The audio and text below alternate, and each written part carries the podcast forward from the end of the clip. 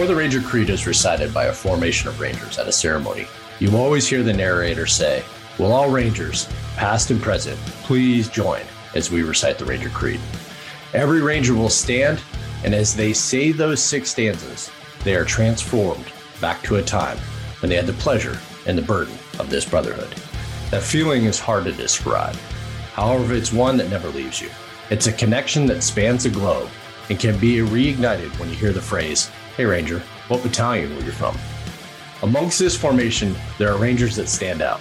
They are legends of this elite organization, and when their names are spoken, people instantly have a story and for a moment relive it.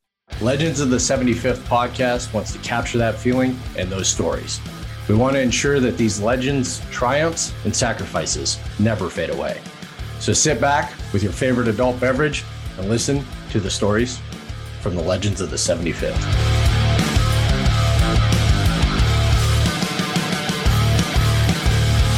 Hey, welcome everybody. Super excited for today's episode.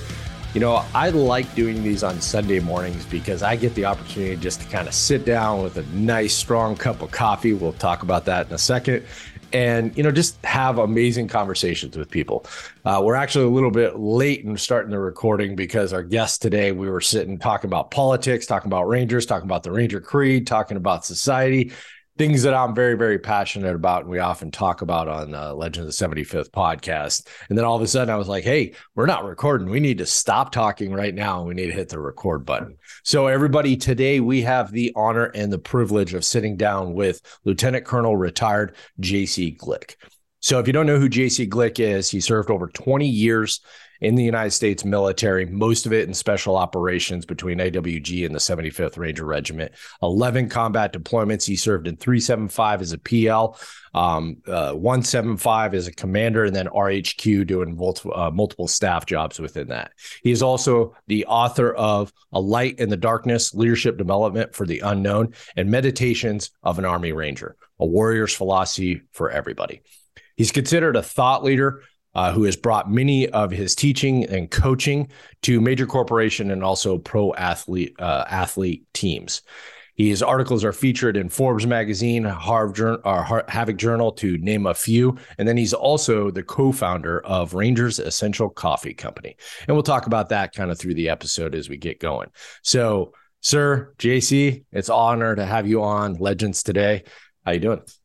brother thank you so much it's uh it it's truly as you were saying that i was like getting a little uh, i was just getting goose pimples because you know i've been i've been listening to your podcast. I listened to the to the folks the mike halls and the and the daryl theses and the general garrett's the general nixons. And you know to to be able to be on this uh with you is is just it's it's truly an honor um to to to continue to be to feel part of the regiment. It's wonderful yeah. Well, well, I appreciate that. You know, you get the, I guess you do get a different opportunity. You know, some people just get to listen and they get to reminisce, but you know, you get to be part of the magic, I suppose.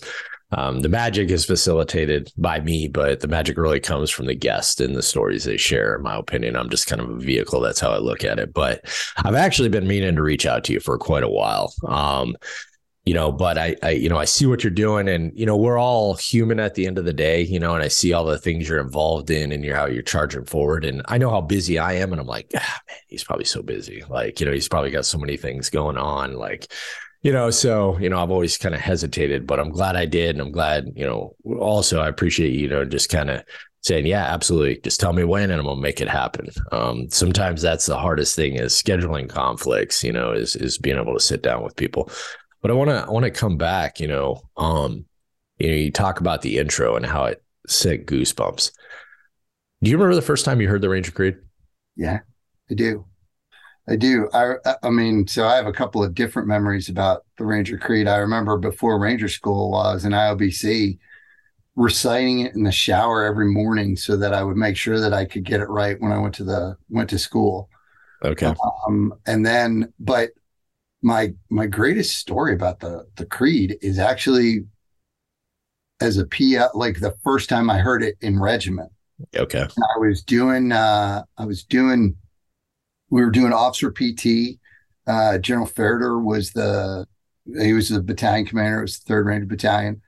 And we went out there on the field it was before you know whatever six o'clock or six thirty, whenever the flag went up, and we were saying the creed, and then in the middle of the creed, you know, the cannon goes off and the the the trumpet plays, and we continued to say the creed. We didn't stop the creed to go salute the flag. And you know, you can think people can think whatever they want about that.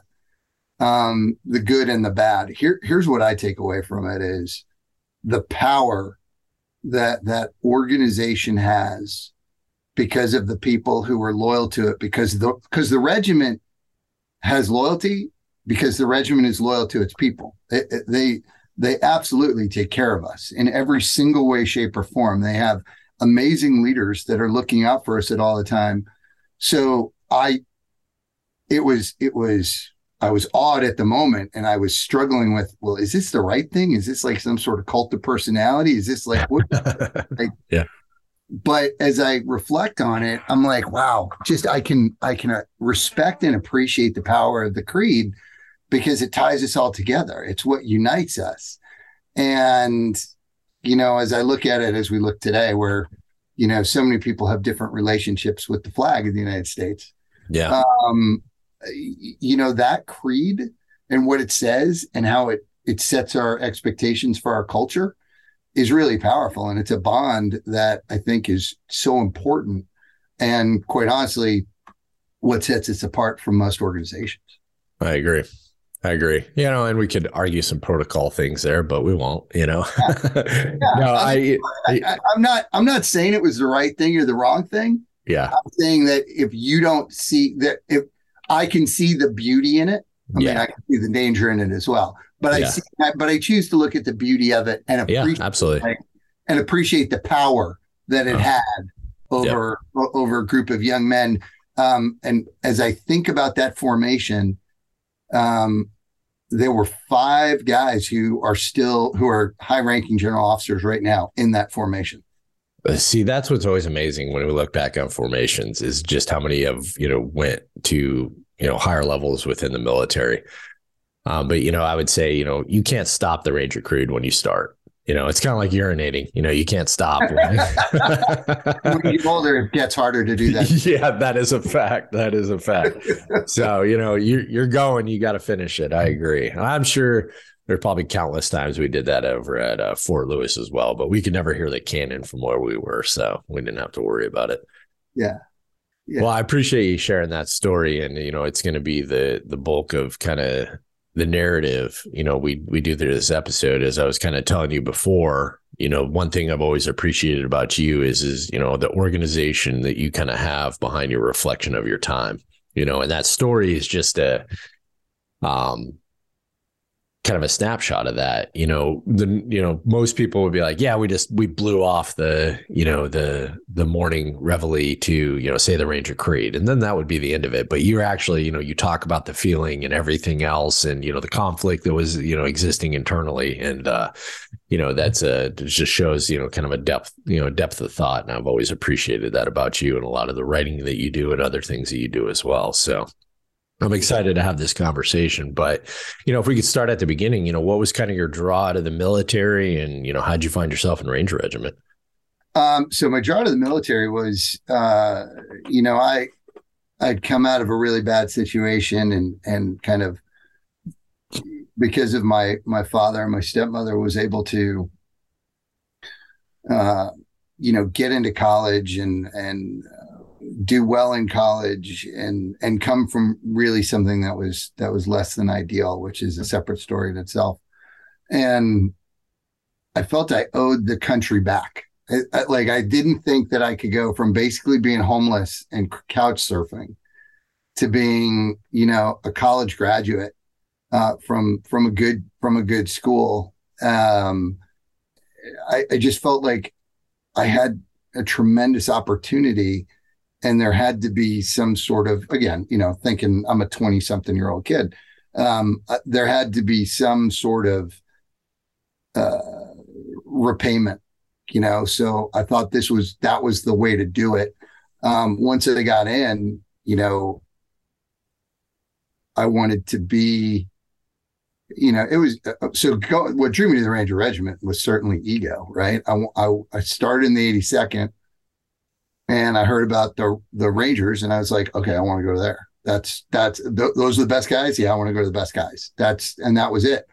Um, so then I fought to get to the to the regiment, and um, it was more than I ever imagined because I was surrounded. You know, you're you can be the great PL in the 82nd Airborne Division, and I was a very mediocre PL, maybe even less than mediocre, depending on who you talk to.